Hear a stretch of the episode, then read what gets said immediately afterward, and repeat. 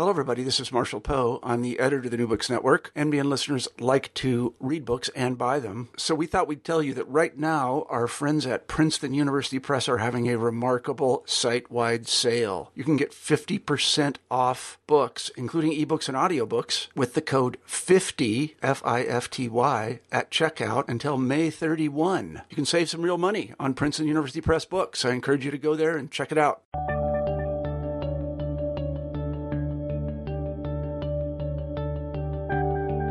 Everybody, and welcome back to New Books in History. I'm Marshall Poe, your host. Each week we pick a new history book that we find particularly interesting, and we interview the author of that book. This week we're very pleased to have Stephen Kotkin on the show, and we'll be talking about his new book, Uncivil Society 1989 and the Implosion of the Communist Establishment. He co authored this book with Jan Gross. You probably know that civil society is one of the hottest terms in contemporary political discourse.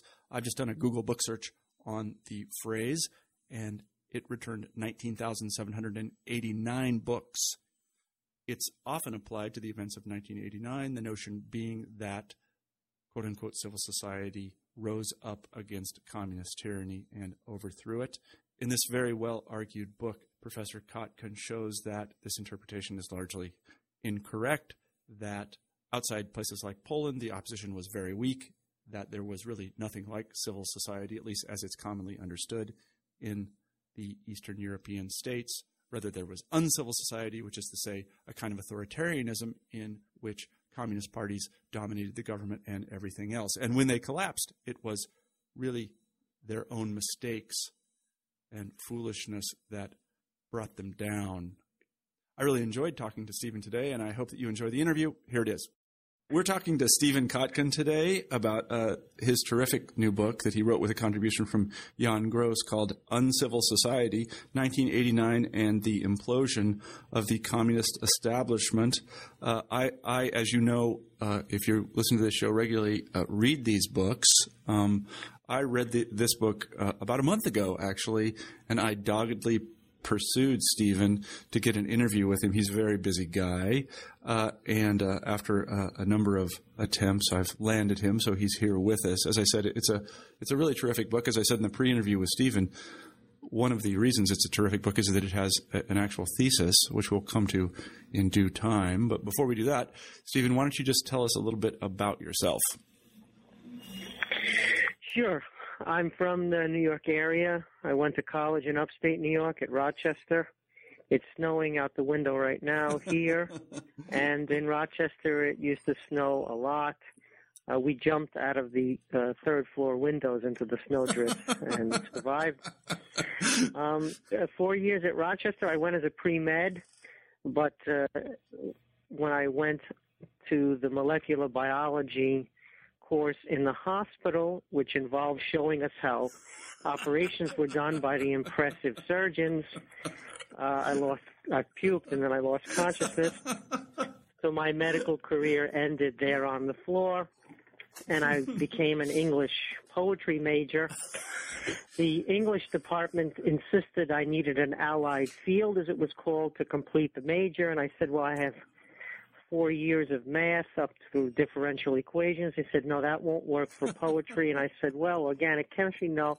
They said, you need history. You need to take some history classes.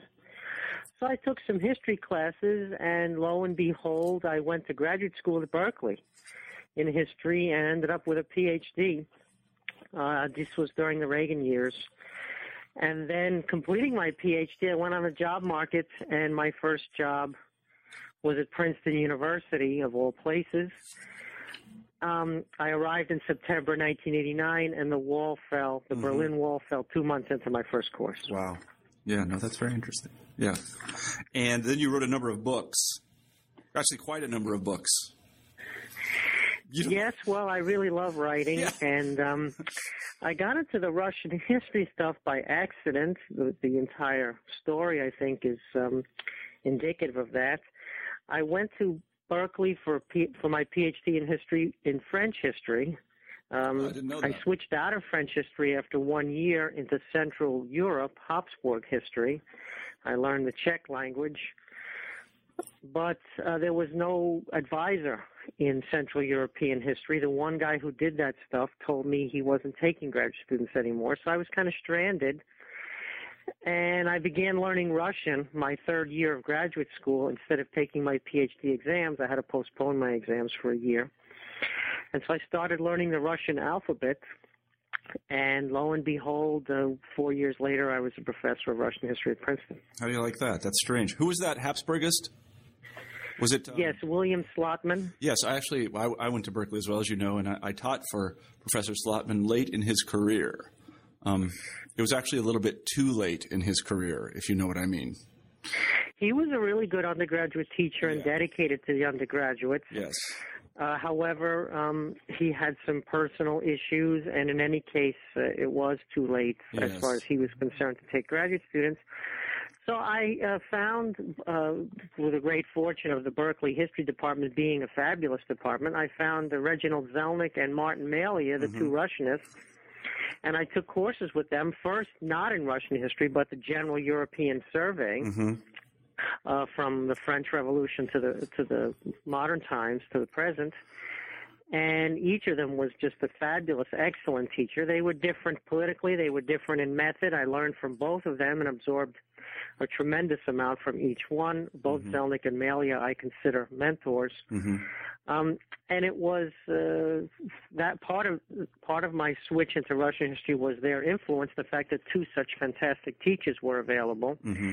and part was that the French philosopher Michel Foucault, who came to Berkeley in the early 1980s, uh, once told me in conversation that would be an interesting idea if someone could apply his methods to the study of Stalinism. Hmm. And as a 22 year old young, impressionable graduate student who was talking to Foucault every day, it was sort of like if you went to uh, Switzerland in the 1880s and started talking to Nietzsche, Friedrich mm-hmm. Nietzsche. Mm-hmm. In any case, I talked to Foucault quite a lot. He told me uh, um, uh, that uh, about this idea, applying his work to the study of Stalinism. There were these two great Russianists at Berkeley Martin Malia and Reginald Zelnik. And also, when I went to study Czech language, I went to Prague. And the first day I got to Prague, there was a giant demonstration. And I said, What is going on here?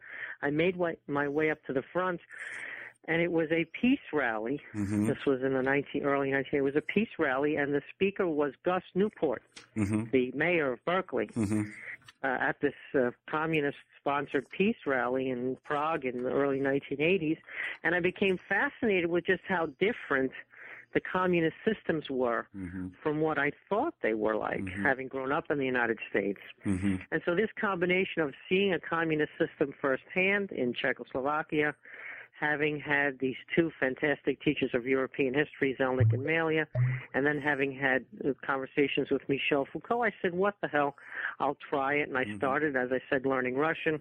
Mm-hmm. And it wasn't easy uh, it was very difficult to bootstrap Russian at that advanced stage of graduate school. I got to tell you, I'm not sure it was a brilliant idea to start learning Russian that late.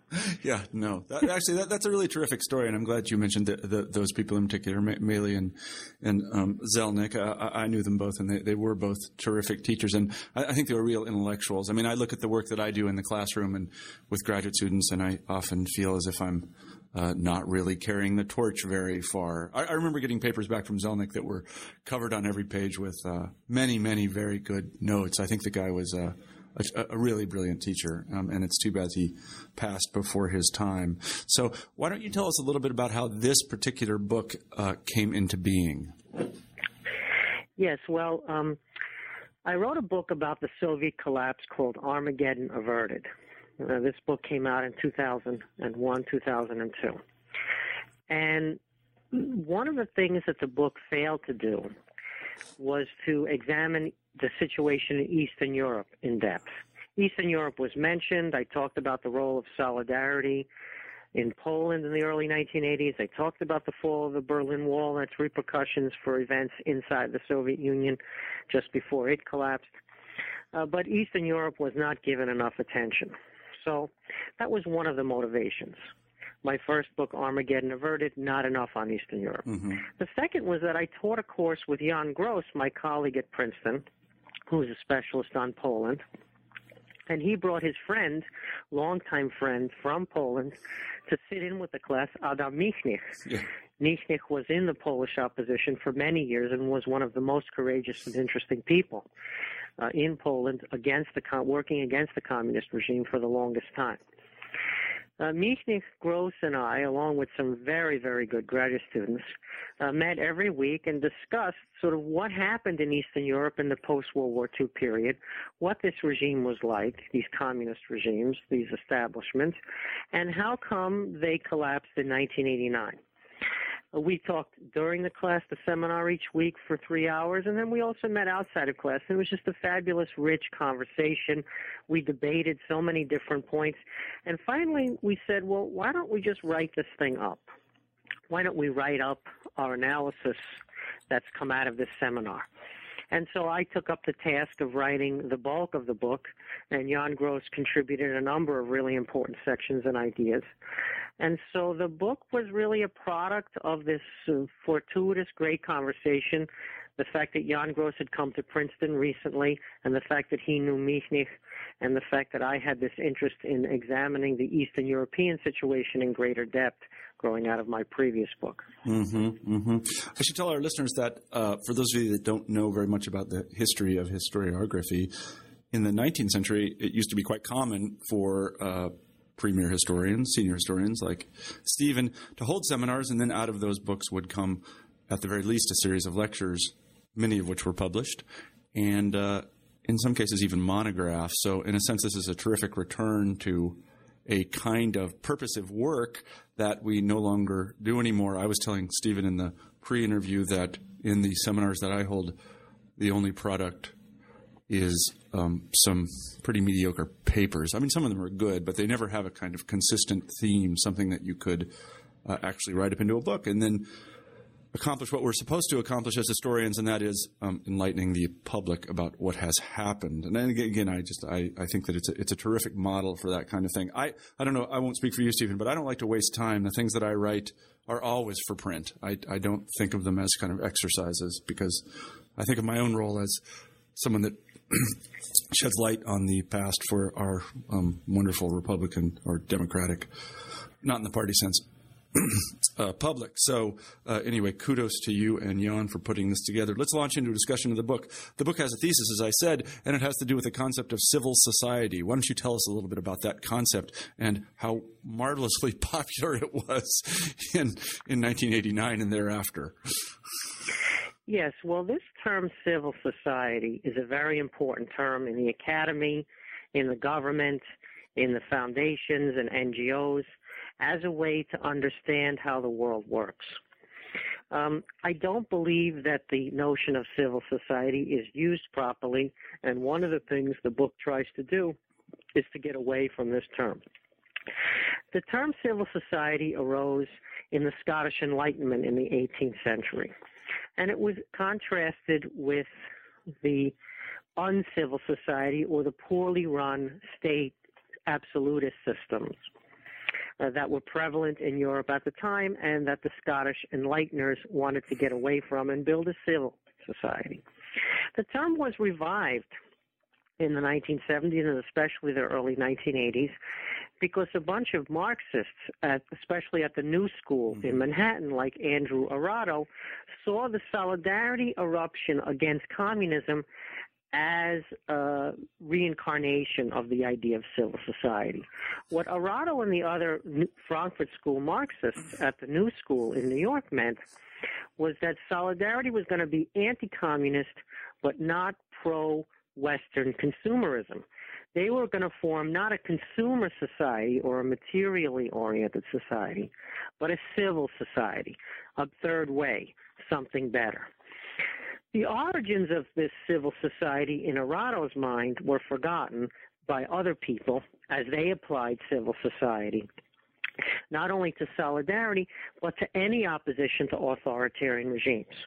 The confusion arose when people took civil society a strategy of opposition to authoritarian regimes as a sociological fact. In other words, they went from let's try to bring these regimes down by using this concept of civil society as a way to fight these regimes. Let's describe the actual societies living under these regimes as a civil society. The upshot was that 20 people, 70 people, 200 people, 300 people, known as the opposition, the dissidents, the civil society, became a society. Whereas the communist regimes, which were hundreds and hundreds of thousands of officials, policemen, military officers, and their families, the hundreds and hundreds of thousands of people in the establishment were not looked at, not studied, not taken seriously as a society. However, the hundreds at the most of oppositionists or dissidents became this civil society. And so it seemed to me necessary to move away from the imagined civil society to the actually existing real society or the establishment, and we decided to call that the uncivil society. The uncivil society only means that it's a fully formed, fully organized society. It has patronage, networks, universities, all the resources imaginable, career paths, and these people live in neighborhoods close to each other. They socialize together. Their kids go to school together. They are a society, but they are not formed by or constrained by the rule of law. Mm-hmm. Hence, we call them the uncivil society. Mm-hmm. This uncivil society or communist establishment is where we argue the collapse of communism took place, and it's where one needs to focus the analysis. Mm-hmm. mm-hmm. One of my favorite lines in the book, and there are a lot of really good lines use the expression going bananas, which is one of my favorite uh, expressions. My mom used to use it a lot. I have not yet used it in print, but I will now that you have.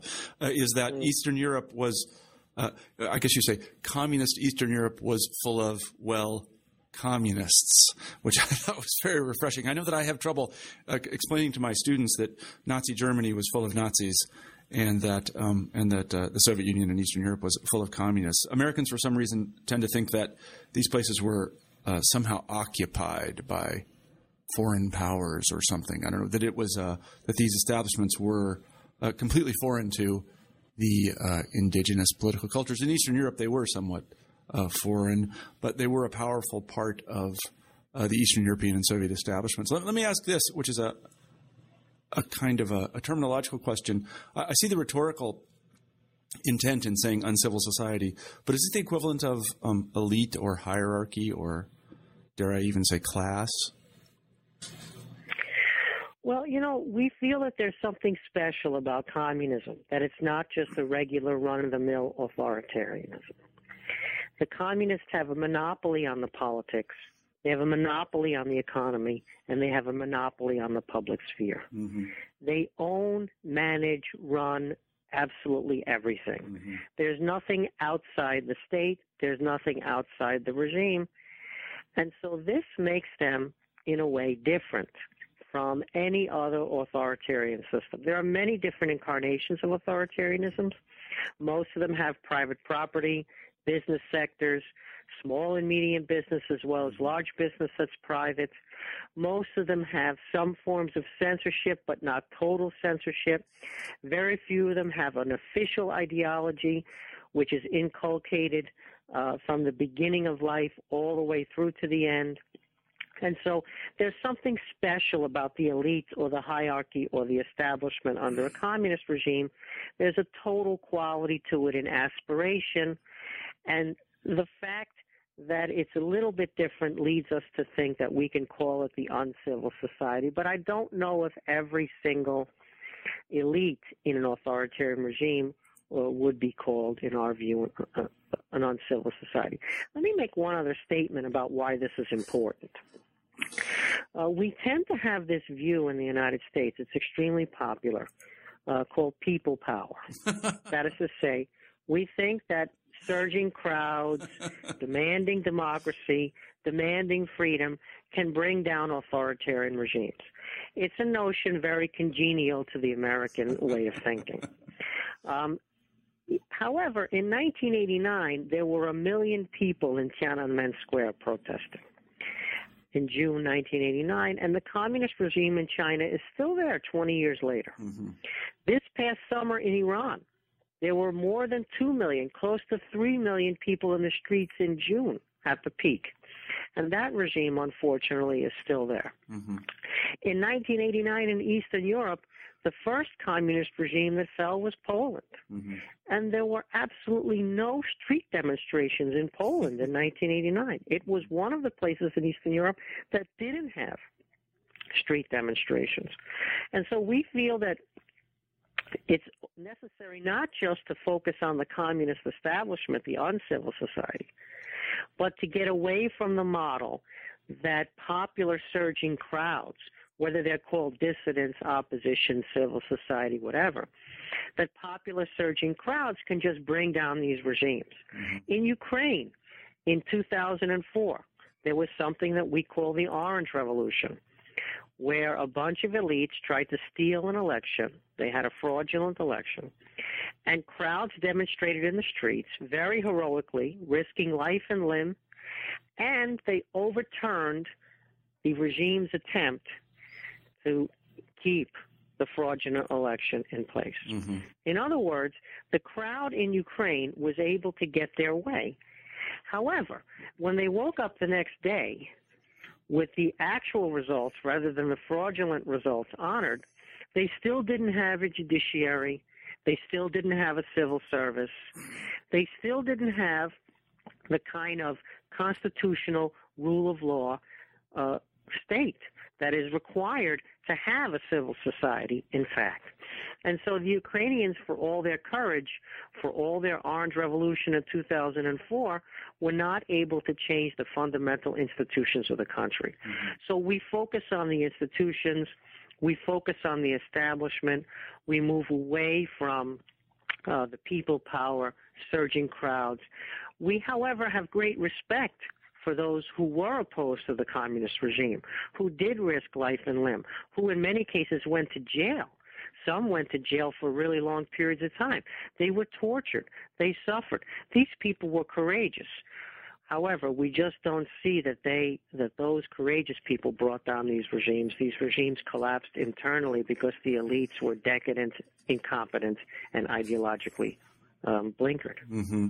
I really like your point about the different kinds of authoritarianism because I think there's a tendency, especially in the American mind, to lump them all into one and to choose a kind of paradigmatic example, uh, something like Nazi Germany or something like Soviet Russia. Uh, one of the things that the book does and does um, with remarkable economy is show that even within the Eastern sphere, there were uh, many different kinds of, I guess one would say, political cultures or kinds of authoritarianism. Another point I wanted to make is that this is even true in pre-modern times, um, that there were uh, many different kinds of uh, authoritarianism. I know that in my own field, people tend to lump Muscovite Russia into a, a larger category with uh, places like France and England, thinking that Muscovite Russia is kind of um, the France of Louis XIV down at the heel a little bit, and I, I, don't think anything is further from the truth. Although this tendency is uh, uh, still around in my tiny little corner of Russian history, so I, I, think it's important to remember that. And going to these places really does tell you a lot. I remember when I first went to Russia or the Soviet Union in the '80s, and uh, I came back. I'd read a lot of books about it.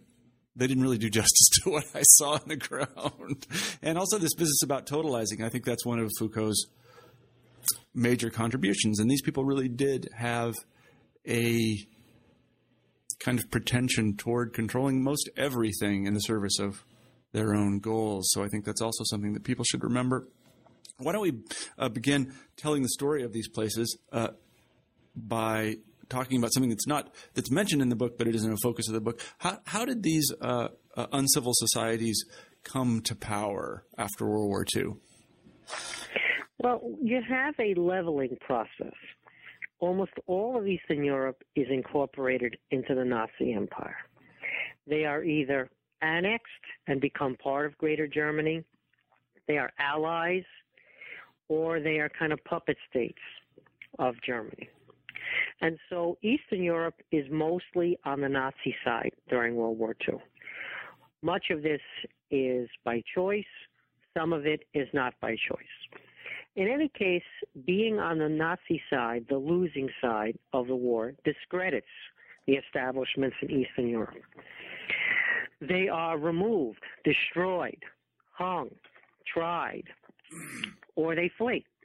And so this leveling process of association with the right wing Nazi regime means that the left has a big opening in Eastern Europe as the Soviet army moves in to clear out the Germans. The left, which has resisted in many cases, not all, Nazi rule in the underground, to a certain extent at least, now feels that it's their turn. Now, the left is a pretty big space, and it doesn't mean communists alone. There are socialists, there are differences among the socialists, there are communists, there are differences among the communists. But there's a kind of broad leftist surge in the leveling process of the war. The war is a kind of social revolution. This is one of the main points that Jan Gross has contributed to the literature, my co-author on the book. Now, within this process, there is the Soviet drive for security. They are not going to allow someone to rise up in Central Europe again and attack them and kill 27 million people like the Nazi uh, assault did. And so Soviet security concerns combined with the leveling process of the war and the opening to the left moves the entire political spectrum in Eastern Europe way leftward. Now, in many cases, the communists have a solid but none but small minority. In other cases, they're slightly bigger.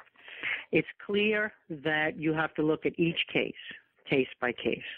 Let's take Romania. When the Soviet army moves into Romania, in fact, as late as 1947, there are no more than about 100 communists in Bucharest. There are probably a thousand communists overall in all of Romania. The communist establishment in Romania is minuscule, microscopic. They have been killed in the, the right-wing dictatorship's jails during the interwar period, or they've been murdered by Stalin in his own purges. So this establishment total of no more than a thousand communists in Romania is able to impose communist rule, obviously with Soviet assistance. They're very confident, however, despite their small size. They feel that history's on their side, that they are the movement of history incarnate, that they are right, that their theories are correct, and if they have to murder, deport, lie, whatever it takes, that's okay because they are the movement of history. Now, if you look at the Romanian establishment many decades later in the 1980s, it's colossal. Forget about the thousand Romanian communists you had in 1947. Now you have 38,000 just in the Romanian secret police, the mm-hmm. Securitate. You have hundreds of thousands of people making up the Romanian communist establishment, but they lack the confidence. The irony is, is that they're gigantic, but they're afraid. They, they look around and they see that communism has failed as a modernization project. Western Europe is getting richer. The gap between Western Europe and Eastern Europe is expanding. It's not closing. The communist program, a leap into modernity, a better form of modernity than capitalism offered, has obviously failed by the 1980s. So these gigantic establishments have lost their confidence, even though they control all the resources, they control the military and the police. There's a demoralization that sets in. Within the communist establishment, there's a demoralization. Mm-hmm. The German case is even more stark because in the case of East Germany, they have West Germany. They have another Germany, which is capitalist, right in front of their face. Moreover, they can watch West German television every night. All of East Germany has access to West German television except for a small area around Dresden, which is known as the Valley of the Clueless. so these East Germans are watching West Germany. Berlin, East and West Berlin are face to face. And as I say, the gap is widening. West Germany in the 1950s grows, its GDP grows more than 10% every single year. more than 10% every year in the 1950s. Mm-hmm. West Germany is like the China of the 1950s, mm-hmm. and the East Germans are flabbergasted. Mm-hmm. So as time moves on, these tiny establishments grow, but they become less confident and demoralized. Mm-hmm. It's within this demoralization that we look pretty deeply, and this is what we find. They came up with a plan, a kind of trick, in 1970. East Germany and Poland began it in 1970, and Romania followed a little bit later. And the trick was this they would borrow money in foreign currency from the West. And this Western hard currency they would use, that they were going to borrow, they would use to buy technology and other important capital goods. And it was that Western technology which would finally allow them to make the leap, the leap into modernity that they've been trying to make since the late 1940s. They borrowed the money. They spent some of it on technology and capital goods. They spent a lot of it on mollifying their own populations who wanted the consumer goods that Western Europe had. And they spent a lot of it, of course, on themselves because that's what elites do. So time passed. They borrowed the money in foreign currency, but the leap uh, beyond the stage that they were at never happened. mm the leader of Poland in the 70s, Gierek, his slogan was build a second Poland, which meant double GDP in the 70s. But it didn't happen. Mm-hmm. However, they still owed the money. And moreover, they had to pay it in foreign currency. They couldn't pay it in Polish zlotys or East German marks. They had to pay it in West German marks or American dollars. But if you don't have anything to sell on world markets for foreign currency, then you can't pay mm-hmm. back these loans that you took out in foreign currency. So they became stuck in a bind. The only way they could pay the loans back that they owed to the capitalists was by taking out more loans. Mm-hmm. And the East Germans, the Poles, the Romanians, they got stuck in a kind of Ponzi scheme, being able to pay back their original loans only by taking out new loans. Mm-hmm. Now, Poland had to pay $2 billion a year in foreign currency just to meet the interest payments, not to pay down the cap, the main part of the debt. Mm-hmm. And so by 1989, collectively, Eastern Europe owed $90 billion mm-hmm. to Western bankers and governments. Now, today in the United States, we throw a trillion dollars down the rat hole, and we don't seem to think much of it. But $90 billion for Eastern Europe these little countries back in 1989 was real money. Yeah. And so they were stuck. They felt demoralized and worse, they were not only falling farther behind the capitalists, but they owed everything to the capitalists and they couldn't pay. Mm-hmm. Mm-hmm. I see. Uh, I, I, have a lot, I have many questions there. It's funny you mentioned the East German example. When I talk about this to my students, I always think of these twin studies that psychologists like to um, mm. you know, you know, um, conduct where uh, by accident one twin is put in circumstances X and the other twin is in circumstance Y, and everything is held equal so they can see how they do. And uh, I think the East Germans understood that uh, implicitly that they had a twin and the twin was doing a lot better than they did. I think this is also probably true of the the Poles who remembered very much. What one thing that you didn't mention that I think that many of our listeners would have expected you to mention, and I know many historians talk about this as well, is the role of the Soviet Union in all this. In fact, I think over the last 15 minutes we haven't mentioned the Soviet Union, which I find refreshing. But um, you tend to downplay in this way the role of the Soviet Union in the uh, building and then collapse of these Eastern European regimes. Am I wrong about that? Have I overstated the case?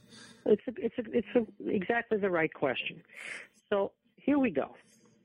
We're in debt. We failed. We can't pay. It's not working. So what? What's the big deal? Who cares?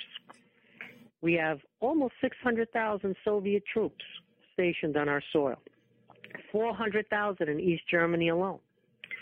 Every time any of these East European regimes got in trouble, the Soviets cracked down and restored order. Hungary in 1956, Czechoslovakia in 1968.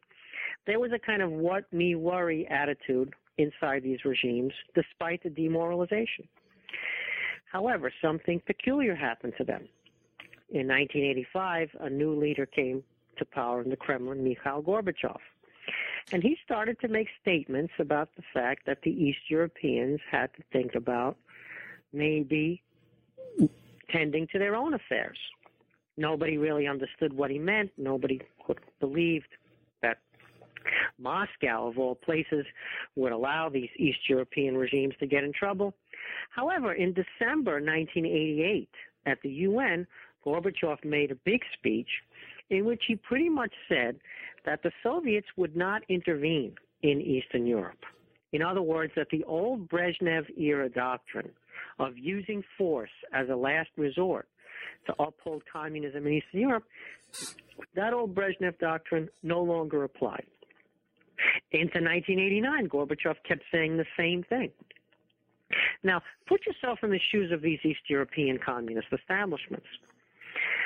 They're stuck. They're in this massive economic bind. Their trump card is always Moscow. But now Moscow is telling them it's not going to come to their rescue. Moreover, Moscow is also undergoing tremendous internal reforms, reformed communism, socialism with a human face, just like Czechoslovakia in 1968. And so the East Europeans begin to embargo Soviet periodicals. The communist regimes in Eastern Europe are afraid of allowing their own people to read the propaganda coming out of Moscow at this point. so the, the, the everything's been turned on them. It's as if somebody moved the goalposts. and now they're in trouble. Their backstop, their guarantee, is become a battering ram, mm-hmm. knocking at their front door. Mm-hmm. And it's no accident that a few months after Gorbachev has announced that these regimes are on their own, that they collapse.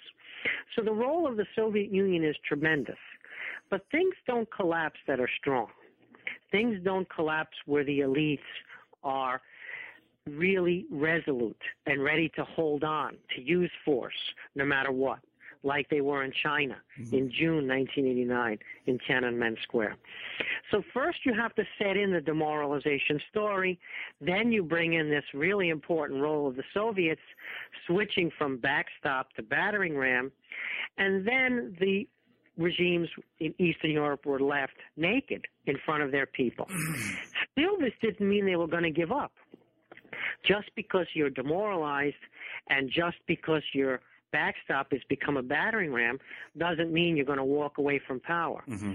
None of the East Euro- European regimes gave up power willingly. They had to be pushed. They had to be shoved out the door. And this is what happened. The street demonstrations, the clamor to travel to Western uh, Berlin or Western Germany, the agitation around the Hungarian ethnic pastor in Romania. All of these incidents built up unexpectedly into these snowballs, which we call political bank runs. Mm-hmm. When the regimes were tested, they were shown to be hollow and they were overrun and collapsed almost instantaneously. Mm-hmm. Mm-hmm. And you know what? Uh, I would say that the uh, your training in differential equations is a, of some use here because this is a, a what we call a nonlinear function. I think, isn't it? Yes. Yeah, right. It's a nonlinear function right there. Um, again, uh, so, so that uh, is a terrific explanation of the role the Soviet Union played, I think, and it didn't play the role that I, I think most people believe that it did. Um, I really like the, the, the, backstop battering ram analogy, and we'll remember that, and we'll um, use it in my lectures without acknowledgement, if you'll permit me. Is that okay? It certainly is okay. Thank you very much. No, and so then there's another thing that you didn't mention that you know every American will remember this in the American mind. The history of the fall of Eastern Europe is uh, lashed to the mast of Ronald Reagan standing uh, before the Brandenburg Gate, saying, "Mr. Gorbachev, tear down this wall." That hasn't been mentioned. Why hasn't that been mentioned? Well, um, I dealt with Reagan's role in my previous book, which focused on the Soviet Union explicitly called Armageddon Averted. The Eastern European story, this Uncivil Society book, the latest one, um, doesn't really mention the Reagan stuff. However, the earlier book did, and Reagan did play a role. He was important, but not usually for the reasons we think. Often Reagan is credited with bankrupting the Soviet Union He spent a lot on the American military. He built it up, forcing the Soviets to respond, and they were unable to respond. So goes the thinking on Reagan's role. Especially important in this view the so-called Star Wars or SDI, mm-hmm. the Strategic Defense Initiative. Mm-hmm. However, I've looked at the Soviet military industrial complex documentation. We don't have all of it by any means, but we have pretty good peeks inside the Soviet military industrial complex, and there is absolutely no evidence that they felt that Reagan was bankrupting them or that they took SDI, Star Wars, seriously. Mm-hmm. The KGB's internal analyses of Star Wars uh, said that this is not going to work. It's a fantasy. Mm-hmm. Uh, the, uh, the, KGB got this right, by the way. Mm-hmm. Not they didn't get everything right by any means, uh, but they got the analysis of Star Wars right. The Soviet Union was good at military stuff. It was the one thing that the Soviet Union was really good at. Mm-hmm. The Soviet Union was not good at refrigerators, washing machines, silk stockings, children's toys, freedom. Those were the things that the Soviet Union failed at, and it was crushed in a daily life competition. Yeah.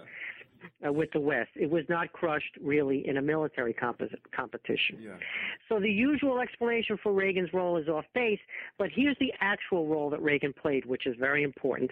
And I think Jack Matlock, the former ambassador to the Soviet Union, uh, the, one of the most important analysts of the late Soviet period, especially Reagan Gorbachev affairs.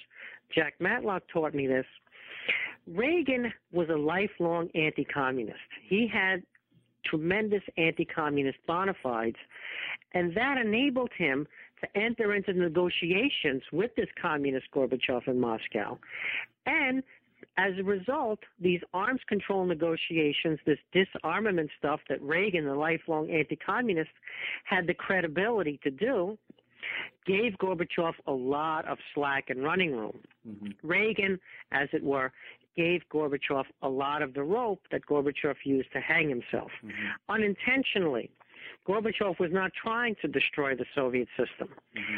He was, in fact, trying to re energize the Soviet system. Mm-hmm very big role in recognizing what Gorbachev was up to and in giving him some of the room and the credibility to do that, in many cases against Reagan's own advisors. Mm-hmm, mm-hmm, mm-hmm. Yeah, I've, uh, we've interviewed um, people that have written about uh, precisely this topic here on the show, and I think they would all concur with you. I mean, what happened at Reykjavik and other places during those negotiations was really quite astounding. It astounded people on the ground. It astounded people all over the world. They really couldn't believe that it was happening. Um, and it did give Gorbachev a lot of running room, as you put it. That's a nice metaphor as well. Let me ask you about this. Um, one of the things that you, you mentioned early on in the interview, uh, and I think one of the things that many Americans would – uh, include in a list of things that was important for the collapse of Eastern Europe would be resistance movements. Um, I know that there were some, and most Americans know about solidarity. Uh, we interviewed um, Padraic Kenney here on the show, and he's written books about these resistance movements. Uh, one of the things that your book points out is that in most of these places, Poland is, is being the exception, that these resistance movements were tiny um, until I guess, quite late. And even then, I don't know if we can call them resistance movements so much as I don't know the right word for them. They are sudden emanations of some feeling. They're they're hardly organized. Maybe you could talk a little bit about that. Well, you know, as I said, um, the the people who resisted communism were, in most cases, very courageous, and many of them suffered. And this was important However, I do not believe that we can attribute the downfall of communism to their resistance. They were small numbers, little groups. They commanded very few resources. Many of them were exiled or forced out of the country. A lot of them were put in prison. They did not threaten the regimes, with the exception only of Poland. Let's take the case of Havel, Václav Havel, the playwright in Czechoslovakia. Havel his whole life resisted the communist regime. He he suffered as a result. However, when Adam Michnik, the person who was in our seminar, one of the friends of Jan Gross who came to join our seminar at Princeton, out of which this book came. When Adam Michnik was elected to the Polish parliament in 1989 and had a diplomatic passport and traveled to Prague and told his friend Havel that the jig is up, communism is falling, Havel scoffed and said, no way, Czechoslovakia is different. This was in the summer of 1989. in the fall of 1989, Havel came out against street demonstrations. He was afraid that if people went out into the streets in large numbers, it would serve as a pretext for the communist regime to crack down and to bloody the people. So a few months later, of course, Havel was president of Czechoslovakia. Now it's a great story. The crowds, Havel to the castle, they were chanting, Havel becoming president, the playwright, the dissident, overthrowing, taking over the communist regime. But the demonstrations in Czechoslovakia began in November 1927, uh, November 27th, mm-hmm. 1989. They were very late in the game, and as I said, Havel was not a leading force in terms of street demonstrations. Mm-hmm. So we need to be very careful about the facts, even if we're very impressed with Havel as a person. Mm-hmm. In the case of Poland, you have a real opposition. It's the only example under communism where you have a major organized opposition which controls physical spaces, publications, an alternative moral and political system that is in stalemate with the communist regime. But let's remember, there was a crackdown in Poland in December 1981. 5,000 people were arrested in a single night. Solidarity, the uh, trade union, was driven underground. And Throughout the 1980s, Solidarity had a small, barely kept alive existence. Many of its activists were in jail. What happened in 1980 in Poland, as I said, was that the communist regime, which was very good at crackdowns, still had no answer for the economic problems. It still owed the money to the West. It still was unable to energize, to make dynamic their own economy.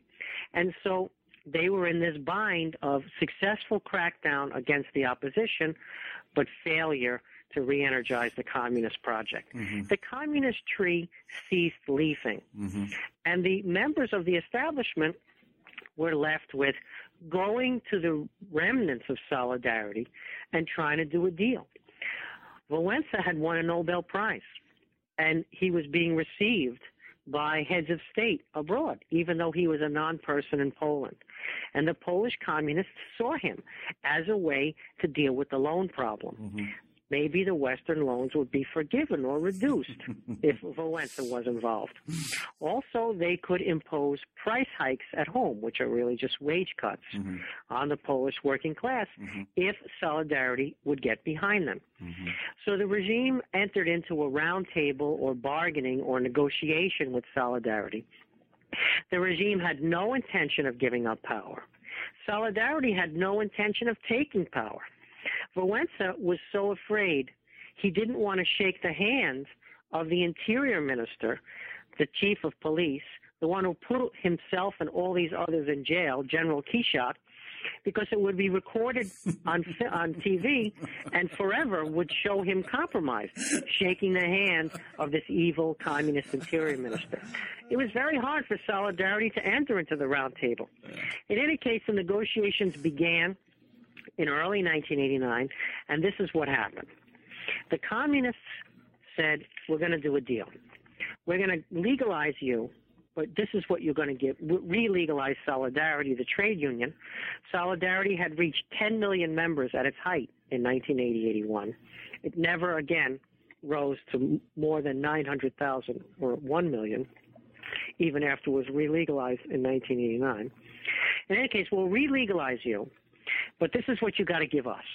We're going to have elections to give us legitimacy, but they're not going to be real elections.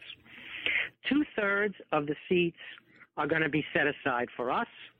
One third of the seats are going to be contested, and you guys can contest those one third seats. We will therefore have a majority, and the parliament will elect a new president. The president won't be directly elected, be elected from the parliament, and it will be our leader, the communist leader, General Jaruzelski. Mm-hmm. That was the deal. Now, in the negotiations, however, the communists were very stupid. One of the things they did was to not have proportional representation, but to have single district or single mandate representation. Now, the communists were gaining 20 to 30 percent in secret polls. So they felt they would win 20 to 30 percent of the one third contested seats Mm-hmm. on top of the two thirds that were set aside uncontested. Mm-hmm. So they would have an overwhelming majority. The election would be a communist victory. Mm-hmm. But because they did not do proportional representation, this was their own choice. They did the 51% majority in the first round, otherwise a runoff in the second round. Not a single communist won. Moreover, even in the districts where they ran unopposed, they didn't gain 51% of the vote and therefore didn't get elected. Mm-hmm. But there was no opponent to run against in a runoff. So the regime's very own Politburo couldn't get elected by the regime's own electoral scheme that they introduced. Moreover, the communists gave an upper house, a Senate. Uh, the Polish parliament only had a lower house, the same, or the Diet, the lower house. This is where they were going to keep the two thirds and allow the one third to be contested. But they introduced the Senate without solidarity asking for it. They said, here, in exchange for you allowing our General Jaruzelski to be elected president with this pseudo mandate of fake elections, we'll introduce the upper house, the Senate, and by the way, we'll allow all 100 seats in the upper house to be contested. Something Solidarity did not ask for again. Well, all 100 seats, actually 99 were won by Solidarity in the Senate, and one was won by an independent, the kind of Joe Lieberman mm-hmm. of Poland, who sided with Solidarity in in the election. So they had 100 seats out of 100 in the, in the upper house. They won almost every seat that was allowed to be contested in the lower house. And moreover, the communists failed to win even the seats that were uncontested because of the communist rule of 51% or more single mandate Uh-huh. in the electoral process. Uh-huh. So the regime had accidentally organized a plebiscite for or against communist rule, and Solidarity had, reluctantly entering into these negotiations, accidentally won the plebiscite. and Solidarity was standing there with this one election, but still they were afraid to take power or share power with the communist regime because it would discredit them.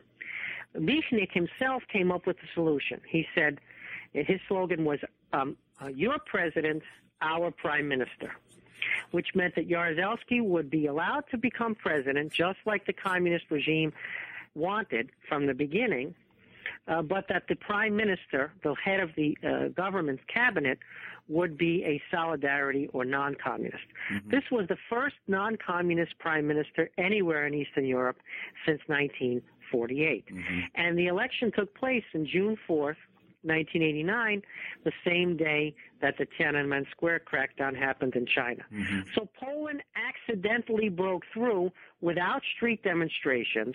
Even though it had an opposition, it took the communist regime to invite solidarity to a roundtable, and it took the communist regime's incompetence and mismanagement of their own fake electoral process to br- to bring a reluctant solidarity to power in Poland in 1989. That's the story that Jan Gross and I tell in the book. Yeah, that's exactly right. And it's a terrific story, too. It always goes to show that.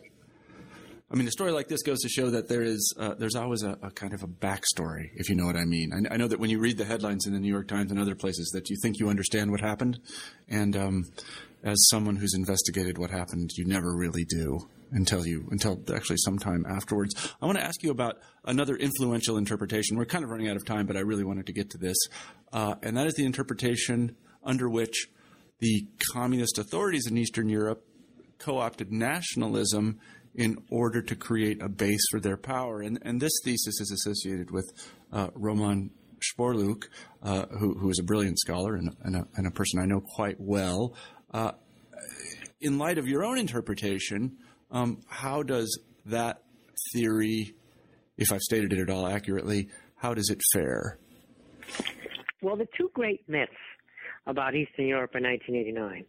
One is the freedom, the surging crowds demanding freedom and getting it, the March to Freedom story that's very popular in the United States.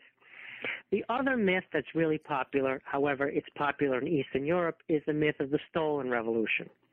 That is, that the communists did this on purpose.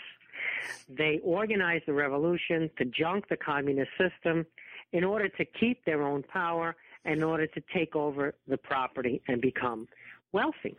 That is to say, you look around Eastern Europe after 1989, and all the people in positions of authority have some type of communist roots, with few exceptions, Poland being the most important exception because they have the alternative oppositionally. But even in Poland, a lot of the previous communists did very well after 1989. They used their connections and their know-how to take over the property, to start the businesses, to acquire wealth, and to get extremely wealthy in many cases. So the stolen revolution thesis is very, very popular in Eastern Europe. The problem with this stolen revolution thesis, or the idea that the communists tricked everybody and took these communist regimes down on purpose, is that once again, there's no evidence for it. When you look inside the communist regimes all throughout 1989, you see none of them knew that these regimes were collapsing. None of them wanted these regimes to collapse. In fact, their ability to stay in power and to steal and live well was predicated on the continuation of these regimes. Mm-hmm. The downfall of communism surprised the communists surprised the uncivil society as much as it surprised the rest of us. Mm-hmm. That's not to say that they didn't use these connections to enrich themselves after the fact, but it was not a plot. It was not a plan. It was not a calculation before the fact. Mm-hmm. It was just an unintended consequence. History is full of contingency. It's full of unintended consequences. It's full of stuff that nobody predicted until they, things happen, and then of course everybody predicts it retrospectively, and it all becomes inevitable, like the communists bringing down their own system, or like the crowds marching for freedom, and then the communist regimes just melt. Right. We we have to we have to follow the institutions, the states, the police, the militaries, the way places are governed, and we have to follow their thinking and their mistakes, their stupidities, their accidents, contingencies as much as we can. Yeah, no, I mean, I think that's exactly right. You see a lot of this mentality in analyses of the. Uh, of actually both the Gulf Wars, that there was something greater going on than bungling, and and I guess in a way that there there was something greater going on, but that something is a, a very complicated story of personalities and institutions and misunderstandings and just lots and lots of different contingent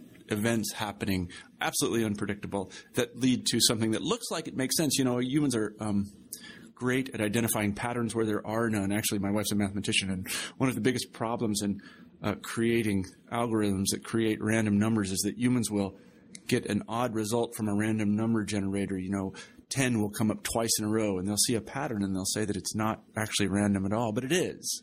And it's difficult to convince humans that that these accidents happen. And and that really very, you know, one of the first rules of probability I know when I studied it was that really odd things happen all the time. It's just that uh, you know we, we tend to see patterns there, they're, but they're completely accidental. So I, I think that you make a, an extraordinarily good point there, and we are coming to understand exactly what happened in in 1989 in Eastern Europe. I would recommend that anyone um, read this book. Uh, it, uh, it, it, really is a ter- terrific um, exposition of, of the ideas that Stephen has laid out today, and I think it would be suitable in any um, for example, introductory Western Civ course to kind of set the record straight. And as I say, it has a thesis, and that's terrific. Students love that. Uh, it is, uh, I won't say it's take no prisoners, but it, um, it, um, it is, it's sharp at certain moments. May I say that? Is that okay, Stephen? Uh, yes, I think it's necessary when making an argument to state it as clearly and strongly as possible, yeah. and to show how it undoes the counter arguments or the views that are yes. held by others. Yes, I, I, I think I, that's necessary. But let, us remember the downfall of communism is a great thing. However, it happened, whatever the role of structures, whatever the role of human agency, however we explain it, it's it's only a good thing that Eastern Europe is no longer living under communism. There are many disappointments. The people who live there are disappointed. The expectations were colossal. Things did not turn out as most people hoped. But nonetheless, uh, 1989 was a moment of triumph. Yeah, no, I mean, I, I, I agree with you completely, and I try to relate this to my students. I'm always reminded of the first time, again, that I was in the Soviet Union. This was in the 80s, and I remember taking the train from Petersburg to Finland, of all places, to Helsinki. We don't think of Helsinki as one of the uh, bastions of wealth and uh, freedom, prosperity, and so on and so forth. But I remember taking the train across the Helsinki and thinking that somebody turned the lights on, that it was just a, re- a remarkable difference. Um, and uh, I, I, kind of I, I, I hope that the people of Eastern Europe um, can come to experience all that. Although you know our way of life is not perfect by any means, but I agree with you completely that uh, it is it is a wonderful thing that uh, that all of that is gone. Um, Stephen, we've taken up a lot of your time today, and I really appreciate it. Um, I would like to close with our traditional final question on new books in history, and that is, what are you working on now? What is the next project? Yes, thank you for the opportunity to speak with you today. Um, I have a couple of things in the hopper. I have a short book on the Soviets in Afghanistan and the Third World, uh, which is the kind of um, end of the trilogy that began with Armageddon Averted, now on civil society. And there's a third one, uh, which goes into the Soviet war in Afghanistan in depth and then shows it vis-a-vis Soviet Third World interaction. Mm-hmm. Uh, that's almost finished. I have a larger project called Stalin's World, which is a history of the world from Stalin's desk. Mm-hmm. Uh, there's never been a desk like Stalin's before. No. He's man. He managed an Hollywood, Wall Street, and Washington all rolled into one, and moreover, as a single person, he was responsible for all culture, for foreign policy, for the domestic dictatorship and political economy. It's amazing the stuff that crossed his desk and the amount of stuff that he saw and did. And so I try to describe this regime from the inside, from the vantage point of Stalin's desk. It's called Stalin's World, uh-huh. or the view of the world out from Stalin's office. Uh-huh. Yeah, no, that, that's a ter- both of those are absolutely terrific uh, projects. Um, the Soviets peddled a a kind of model of modernity in the third world reasonably successfully, uh, and I don't think the history of that has ever been written. And then the business about Stalin kind of reminds me of Philip II. I guess he might give Stalin a run for his money because Philip II tried to run everything. I know that the word on the street is that Philip II um, uh, spent something like 14 or 15 hours a day at his desk, managing everything all over the world, from the new world to the old world. So I'll be really interested to see that book, and I hope that we can have you on the show when both of those are finished, if you'll do us that favor. We've been talking to Stephen Kotkin today, and he has written a terrific book, uh, Uncivil Society, 1989 and the Implosion of the Communist Establishment. He wrote that with Jan Gross. Uh, Stephen, thank you very much for being on the show today. I really appreciate it. Thank you. It was my pleasure. All right. Bye bye. You've been listening to an interview with Stephen Kotkin about his new book, Uncivil Society 1989 and the Implosion of the Communist Establishment, with a contribution from Jan Gross. I'm Marshall Poe, the host of New Books in History. I hope that you have a great week.